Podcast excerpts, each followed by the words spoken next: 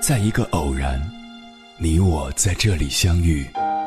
你有你的经历，我有我的故事。因为彼此的寻觅，我们走到一起。千山万水只为你，捎来谁的秘密？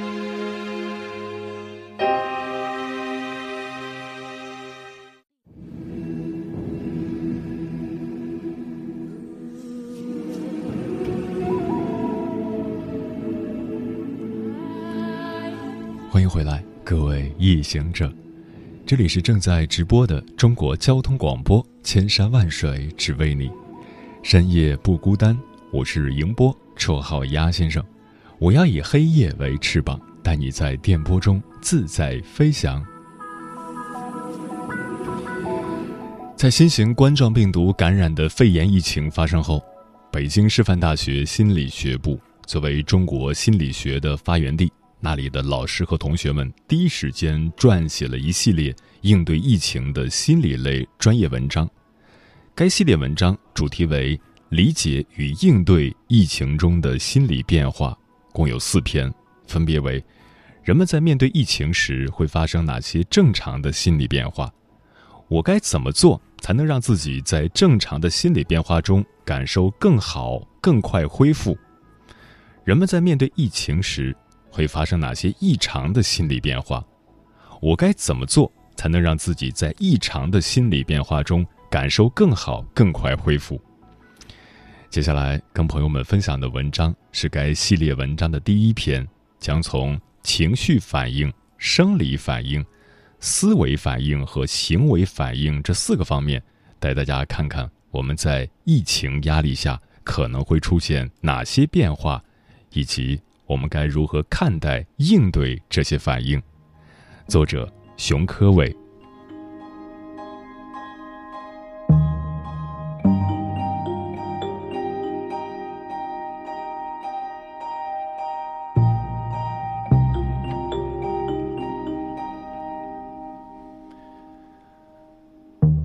我们在压力中会发生哪些变化？疫情持续存在的压力。会让我们在情绪、生理、思维和行为上都出现变化，而这些变化通常是应激的表现。应激指的是当一个生命体所面对的事件，比如此次的疫情，打破了自己的平衡和承受能力，或超越了自己的应对能力时，所产生的一种应对这个事件的反应模式。因为本次疫情持续的时间较长且仍在发展，所以人们通常会处在一种慢性的应激状态。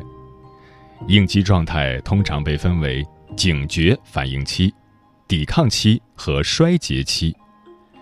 当我们处在前面两个阶段时，尽管持续时间比较长，但整体而言，我们会发生的变化都在正常和可控的范围内。下面是人们在此次疫情中在应激的前两个阶段时会有的变化。一、情绪反应。不同的人随着自己处境的不同，如离疫区的远近、身边是否有人感染、自己是否感染等，会出现不同的情绪反应。我们的情绪可能会比以往波动性更大、程度更深、持续时间更久、种类更加复杂。需要注意的是，在这样的疫情中，我们身上会出现这些情绪变化是正常的。在压力中有适当的情绪，能够帮助我们更好的应对困难。下面是我们在面对压力时可能会体验到的一些情绪反应：焦虑与恐惧。疫情开始后的数据表明，我们中有百分之五十以上的人。会因为病毒在传播性和致死性上的未知而感到焦虑和恐惧，会总担心肺炎降临到自己或他人身上，不知道疫情什么时候是个头，甚至对自己能做到的感到不知所措和不确定，令自己难以放松。而许多人为了应对眼前和未来的困难，反而会因为焦虑而感到比平时更加精力旺盛。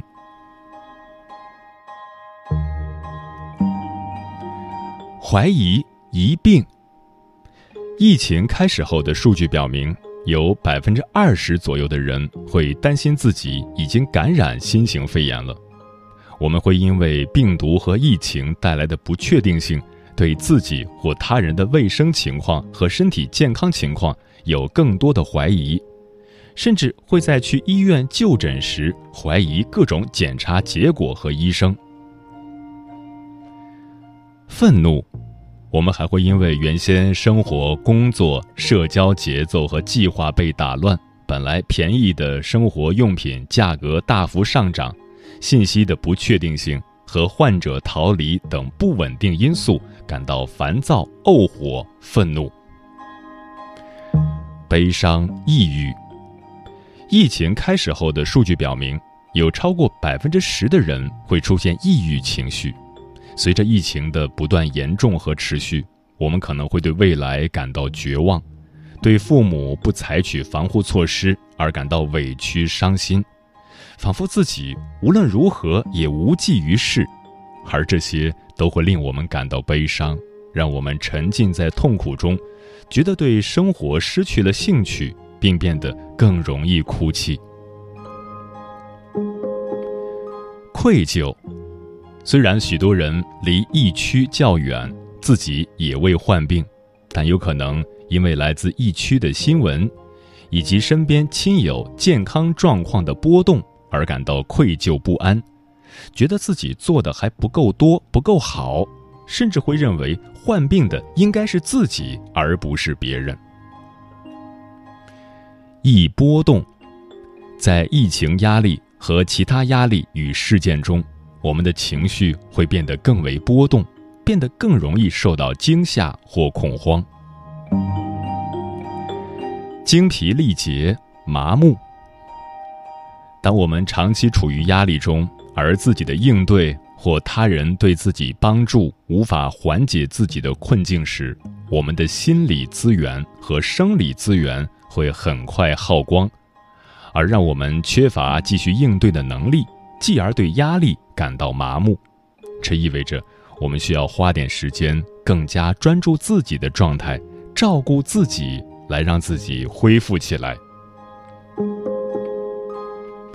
英勇无比。很多人会在病毒和疫情前变得情绪高涨，觉得自己无所不能、无懈可击。但我们对疫情严重性的否认和对自己的自恋，并不能帮助我们抵抗病毒，变得更健康。这是一个充满安全隐患和风险的表现，十分值得重视。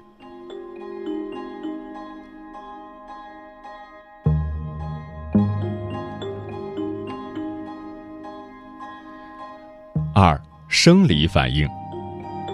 压力不仅会给我们带来心理上的困扰，它们同样会影响我们的生理状况。疫情开始后的数据表明，有超过百分之二十的人因为疫情带来的压力而出现了生理上的反应。腹痛、腹泻、腹痛、腹泻会是我们在面对巨大压力时经常出现的生理反应。回忆一下。我们在重大考试、面试之前的表现，是不是也有相似的经历？无明确原因的身体疼痛，我们的肚子、头部、肩颈、腰背等肌肉处会因为压力和情绪的影响出现无明确原因，如没有外伤、没有生理疾病的疼痛。这可能是因为我们的肌肉因为压力和情绪的影响。一直保持在收缩状态，从而导致酸痛感。多汗、发冷、颤抖、肌肉抽搐。巨大的压力会影响我们的神经系统和内分泌系统，进而让我们体验到这些症状。这实际上是我们的身体在调动资源应对压力的表现，在一定范围内出现并无大碍。食欲变化，在巨大的压力和情绪下，我们的食欲会降低或升高。如果这种饮食的变化没有影响到身体健康，则无需惊慌。值得注意的是，大家需要将自己在压力中的生理反应与患生理疾病后出现的生理反应做出区分。当大家出现这些生理反应时，需要先停下来看一看，自己近期是否处在了较大的压力或情绪中。而通常，当自己的压力得到缓解时，情绪也会得到相应的缓解。若对自己的生理反应没有把握，则可以参照疑似感染的相关症状，或在线上平台问诊。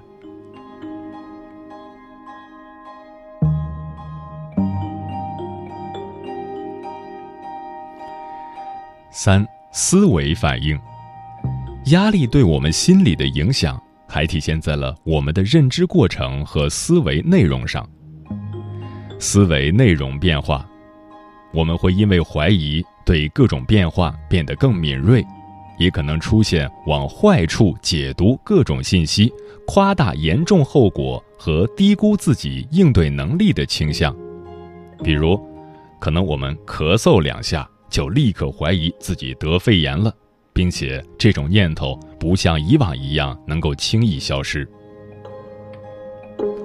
记忆力下降，我们对压力和情绪的应对。不停地占据我们的大脑资源，让我们分心，所以我们的记忆力会变得不如以往好，会出现爱忘事的情况。我要干嘛来着？可能是我们这几天经常说的话。注意力难以集中，因为上述相同的原因，我们也会变得难以集中注意力去做以往能够轻易做到的事。犹豫不决，压力、情绪和大量的信息会消耗我们的能量，可能让我们在要不要开空调这些小事上难以做出决定，难以交谈想法。由于压力给我们带来的影响，我们在动用大脑能量进行回忆、决策和组织语言上的功能都受到了影响，可能。我们心里特明白一件事儿，但是此时把它说出来却前言不搭后语。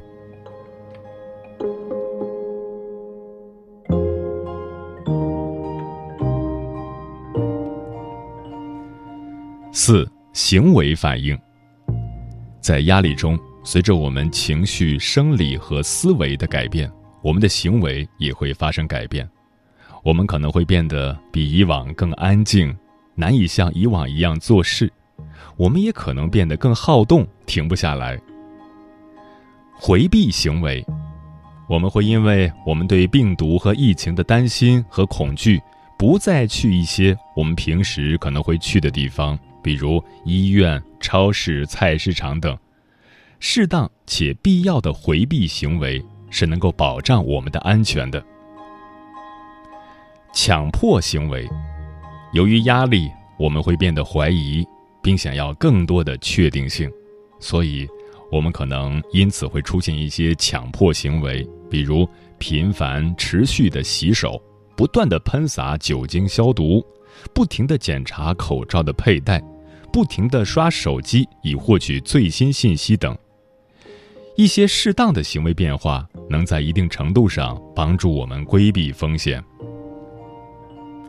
睡眠变化，我们的睡眠会随着我们心理变化而减少或增多。比如，我们会花更多的时间入睡，睡得更浅，半夜经常醒来做噩梦，或在第二天过早的醒来。借助物质，我们为了应对压力，可能会比以往更加频繁的吸烟、饮酒或使用。精神类处方药，甚至是毒品，来帮自己缓解或回避痛苦的感受。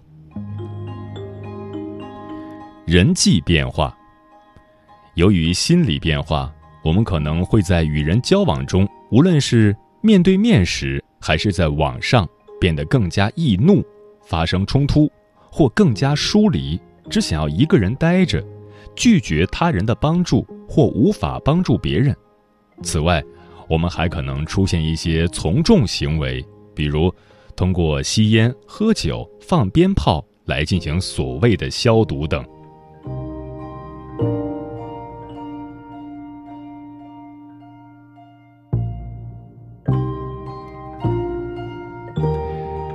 那么，我们该如何缓解这些变化给我们带来的困扰？一、接纳改变。疫情的持续存在会令我们处在应激的状态里，而上述的改变都是我们应激的表现。我们在疫情中会发生这些变化都是正常的，这是我们的身体在为压力做准备，以帮助我们更好的应对压力。而不是意味着我们是脆弱的、有错的。我们在疫情中发生的这些改变，能够帮助我们动员全身的能量，以一个更好的姿态来面对和处理疫情带来的问题和挑战。而正是因为有了这些改变，我们才能更严肃地看待疫情的现状，更积极地做好各种防护措施，比平时更加注重自己和周围人的卫生情况。为疫情的防治做更多更有效的准备。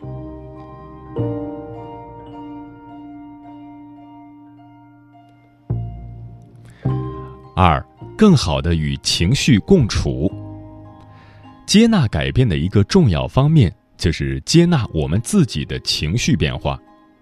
在疫情的压力下，我们会出现与以往不同的情绪变化，是难免的，也是正常的。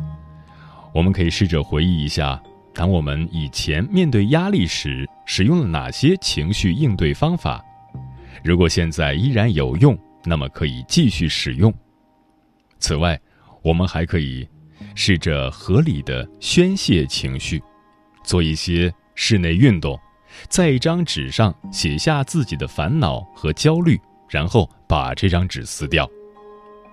寻找亲朋好友的支持。我们要尽量避免只会一味的嘲笑自己、否认自己的担心和焦虑、批评自己的人。在累了的时候，先照顾好自己。这个时候，我们需要先缓解自己的情绪，满足自己的需要，这样我们才能更快的恢复，更好的帮助其他人。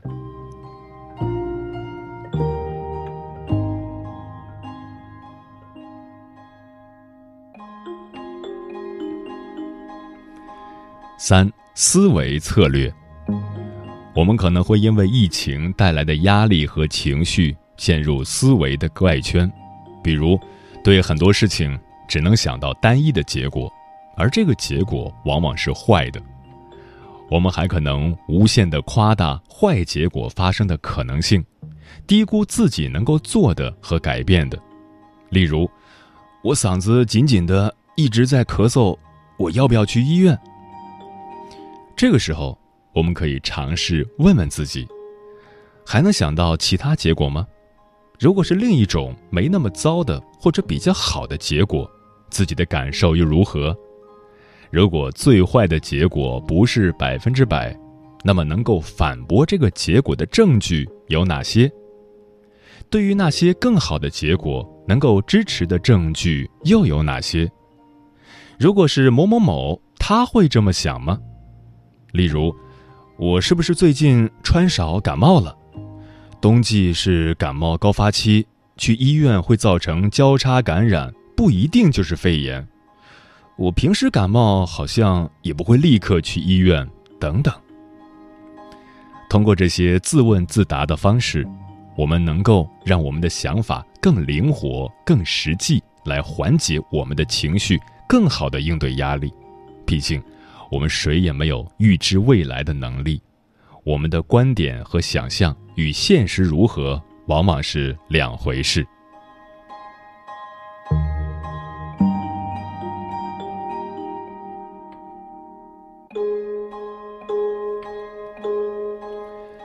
四、行动策略。行动上，我们可以尝试在目前的混乱中找回原来的生活节奏。尝试回到自己以前熟悉的作息中，找回对生活的掌控感。如果你感到压力和情绪使自己难以将注意力放在生活节奏上，也可以尝试用纸笔或手机的方式记录下某个时间段的作息安排，或制定相关的计划。这些计划可以是你平时会做的，能让你感到愉悦的事，比如做室内运动、看书、看电影、玩游戏等。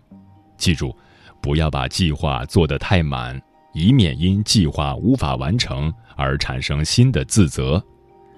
每天给自己规划两到三件容易完成的事即可。设置提醒，并试着完成它们。当然，如果你无法完美的执行自己所有的计划，也没关系，因为我们的目的是保持稳定性，找回掌控感，而不是在现在的境况里把每件事都做到尽善尽美。你好吗？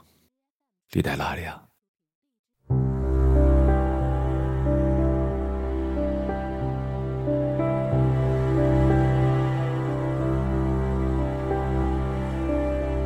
看不见、听不见你的我，忐忑、牵挂。分手的时候，你成了我的牵挂。回来的路很远，心情拖沓。一次次打开行囊中为你做的画，亲爱的，撩动我情不自禁的泪花。你好吗？你在哪？走的那条路，已断成天涯。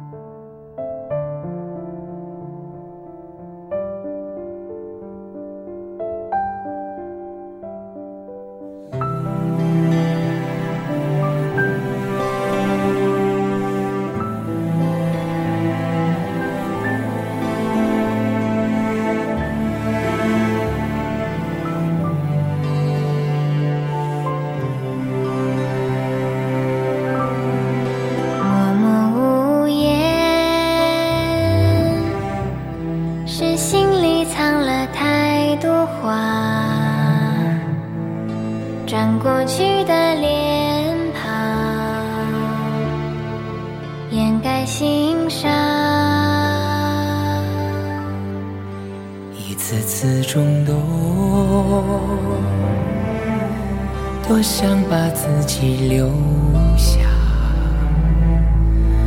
和你一起爱满山遍野的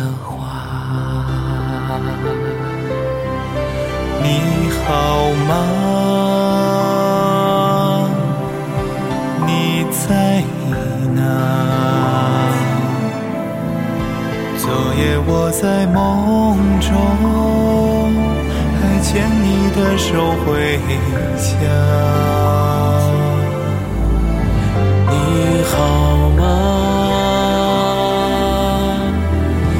你在哪？难道我们的故事只剩这幅画？